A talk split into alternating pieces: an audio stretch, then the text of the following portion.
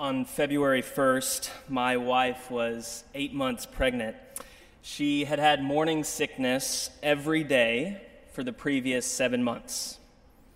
The due date was February 28th, so we only had one month to go, and we told ourselves almost like a ritual four more weeks. On Monday, February 8th, my wife started feeling sick. And she got a, a COVID test the next day and tested positive on Thursday. So we started quarantining and hoping and praying that Allison and our baby would be unaffected. Then, on Sunday, February 14th, six days later, a once in a lifetime polar vortex hovered over Texas.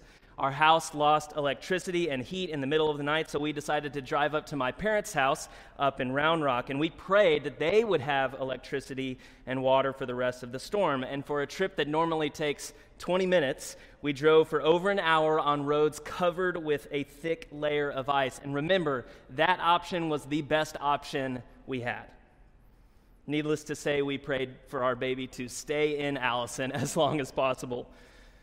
Thank, thankfully, my wife got through COVID thanks to an infusion of antibodies. Thankfully, our house got through the storm. We know a lot of people didn't experience the same thing. But after a pandemic and a polar vortex, we really thought we had been through the worst February of our lives. And then we went into the hospital for delivery on Wednesday, the 24th. And once Allison began labor, every couple of hours, a nurse would check on her and they'd never had good news. After 26 hours of labor, our doctor came in and told us we needed to change our plan. It was a time to do a C section. They gave me a blue apron and hairnet and prepared the medicine for Allison and took her off to surgery. And in less than one hour, our doctor was holding our new baby daughter in front of my wife. And the first words my wife said were, Is everything okay with her mouth? The nurses brought Evelyn to a warming station and started looking at her mouth and looking at the rest of her, sin, her skin. And one nurse said to me, We think she needs to go to the NICU. For the next 10 hours, we had no idea why our daughter needed to be there. Later that night, when Allison went to visit Evelyn in the NICU, a dermatologist from Dell Children's had come up had looked at Evelyn and said that she was born with a membrane around her skin. Only one in 200,000 babies are born with this condition. The membrane would put her at a greater risk of infection, higher sodium levels, irregular temperature regulation, and she might not even be able to eat from a bottle. They said that she could be in the NICU for up to four weeks, and we had no idea how long the process would take, and we still have no idea how much of her life will be affected by this. And on on Monday, March 1st, the hospital discharged us. you know, other moms and dads get to leave the hospital with their baby. And we left with an empty car seat. We drove home, we walked into our kitchen, and my mom and dad and Allison's mom were there with us. And we were in our kitchen and we wept. After three years of following Christ, the men and women who gave up everything for him were actually left with nothing during one week, all of their plans for their life had changed. At the beginning of the week, the crowds were cheering for Jesus. The disciples thought he was at the peak of his ministry. Nothing could go wrong. They thought he was going to come in, he was going to sit on the throne of David, proclaim his authority, kick out the Romans, and they would be free from oppression. They were riding on Christ's coattails for three years, riding the wave of his popularity. But in a single night, everything took a turn for the worse. One of the 12 apostles, named Judas, got up from the Passover meal that they were celebrating together. He went straight to Christ's opponents, the Pharisees, and Judas just sold him out.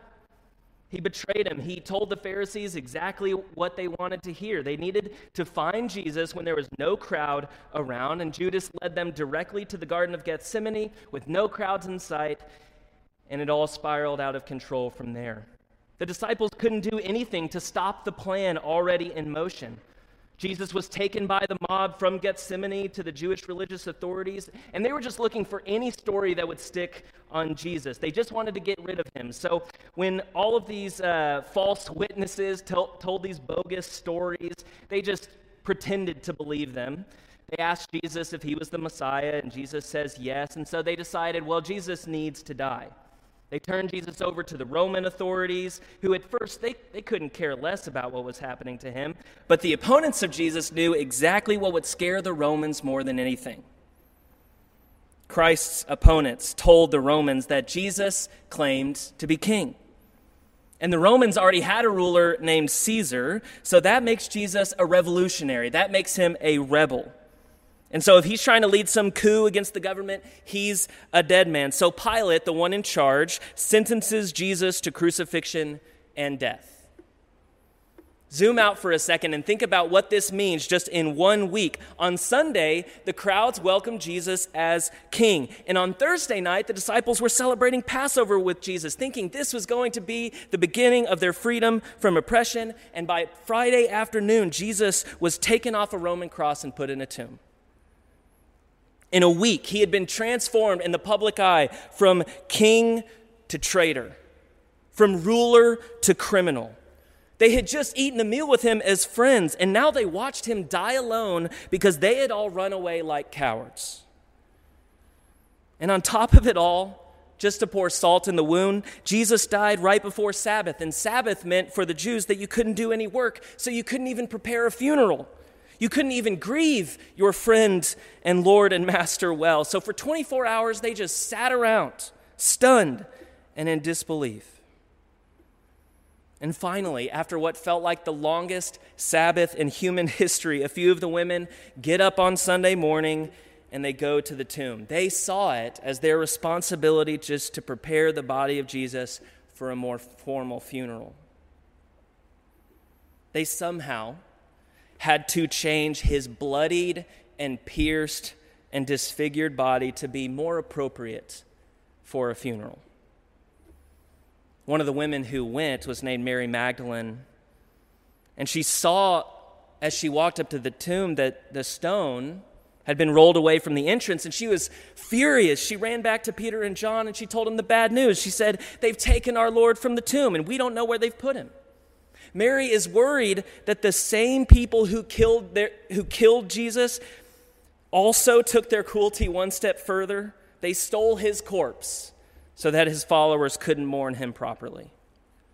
I mean, the week had already been hard enough for Mary, it had already been difficult. Everything in her plans had changed, but this just broke her. It just made her snap. What kind of men would need to pour salt in the wound by desecrating the tomb of Jesus, stripping his clothes, uh, the burial clothes off of him, and never giving his loved ones a chance to mourn him? Now his body was probably rotting in a ditch somewhere.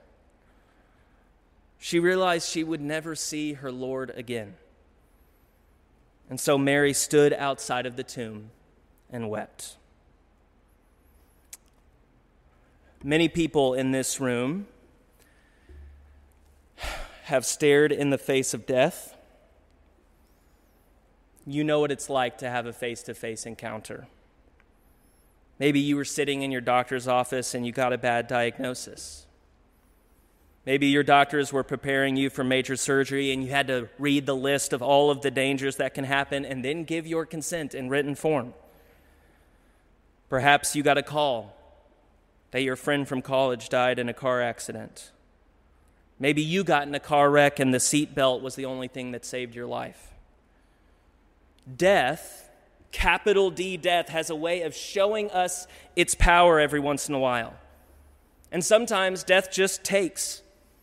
It takes your loved ones. It takes your husband or your wife or your friend or your child or your sister or your dad or your mom. That's what Mary says about death. She says, They have taken the Lord from us. Death is a thief, it steals and it robs. And this past year, in this pandemic, we have just been plundered by death. But death not only takes, it also taunts us. It flexes its muscles and taunts us in our weakness. Death says to us, Look how close I am, and you had no idea. Death says, You thought you were safe, but you're never safe. You thought you had your life protected and insulated, but you don't. You thought you could control your world, and then I showed you just how fragile your, your little world is. For the past month, I've just felt ridiculed by my powerlessness in the face of death. I couldn't believe that my pregnant wife, so close to the end, gets COVID. I couldn't fathom that the whole state of Texas was covered in a snowstorm. I couldn't have ever predicted that my daughter would be born with the condition that scares us. And each time in those situations, you do what you can. Hopefully, you do the best that you can. But each time you feel this specter come so close to you, and in the end, prove to you just how weak you are. And each time, I've cried. I've cried seeing my daughter in her little isolette in the NICU. I cried driving to the hospital each afternoon because only one of us could visit her at a time. I cried because everything that happened to my wife and my daughter and my home was out of my control. And even if death never came into our home, death knocked on the door just to no one asked me in the past month, in all those tears, hey, Mitch, why are you crying? Why are you sad? And there was that there's nothing you can do to get out of life alive. Instead of being four weeks in the NICU, she shed her little shell in 11 days. She has good vision and good hearing. She, but we're still waiting.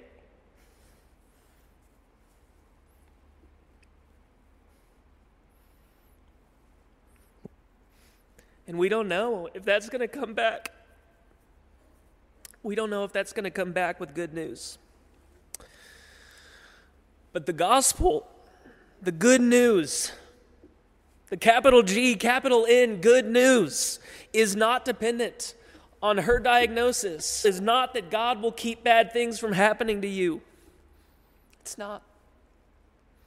He does keep some bad things from happening, He keeps all kinds of bad things from happening that we don't ever even see.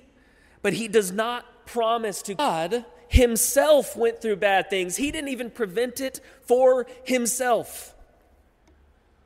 On Good Friday, God in the flesh died. The good news, the final say. Death doesn't have the final word, the word of God has the final word. And the good news is not that each and every individual story in our life will end happy. It's that death is not the end of Christ's story, and because when you're united to Him, death is not the end of your story. There's this author, Tish Harrison Warren. She, she wrote this book called Prayer in the Night. Go out and buy it. She and her husband had two daughters, and they wanted a bigger family. And when they got pregnant for a third time, they lost their baby boy. And when they got pregnant for a fourth time, they lost their second baby boy. And when they got pregnant unexpectedly years later, they sat their daughters down and told them that they were pregnant for a third time. And one of their girls jumped up and down and spun around and kissed her mom's swelling stomach. But their oldest daughter burst into tears and wailed, believing that they would lose another baby brother. And Warren writes this, and I want to share this with you because it's so beautiful. She says, Being pregnant opened me up to potential heartbreak. I could not promise my daughters that this baby would not die. We had no idea if our celebrating would turn to mourning or if our mourning would turn to celebrating. We had to wait in the unknowing and allow hope to slowly unfurl without any guarantees about how this story would end. But later that night, they went up to their oldest daughter's room and they watched her spend hours drawing pictures of her new baby brother.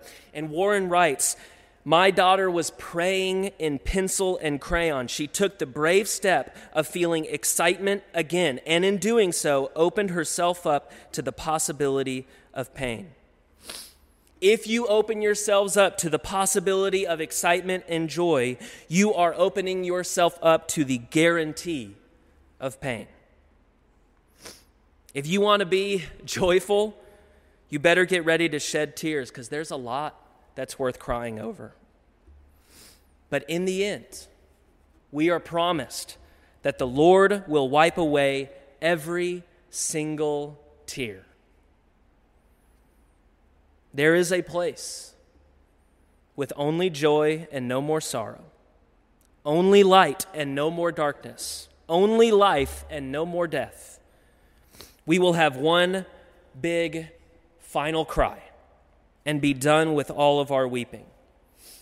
And in the meantime, we will shed many tears over the tragedies we face. And the gospel doesn't give us an explanation for our suffering, it doesn't give us an exemption from suffering. All it gives us is nothing more and nothing less than God Himself. And it just so happens that God, in Jesus Christ, wept.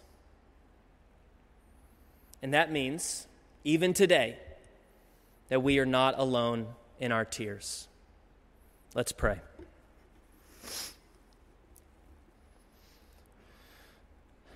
Father, there are so many stories here that I don't know. So much brokenness, so much death that so many people have faced in here, whether it's a cancer diagnosis, a, loved one passing away from COVID, someone dying of old age, a freak car accident. I pray, Father, that they know that you know what they're going through. Their prayers are not lost on you. I pray that they know the good news is not that we get an exemption from suffering or an explanation for suffering we just get you. Nothing more and nothing less than Jesus himself. Father, I pray that you help us in the meantime as we look forward to that day with no more tears, that you would be with us in our weeping, that you would comfort us like you comfort, comforted Mary. I pray that you help us comfort others. I pray that we're the kind of church that mourns with those who mourn and weeps with those who weep. And I pray that we always remember Christ's Beatitudes, where he says, Blessed are those who mourn, for they will be comforted. I pray all this through Christ our Lord. Amen.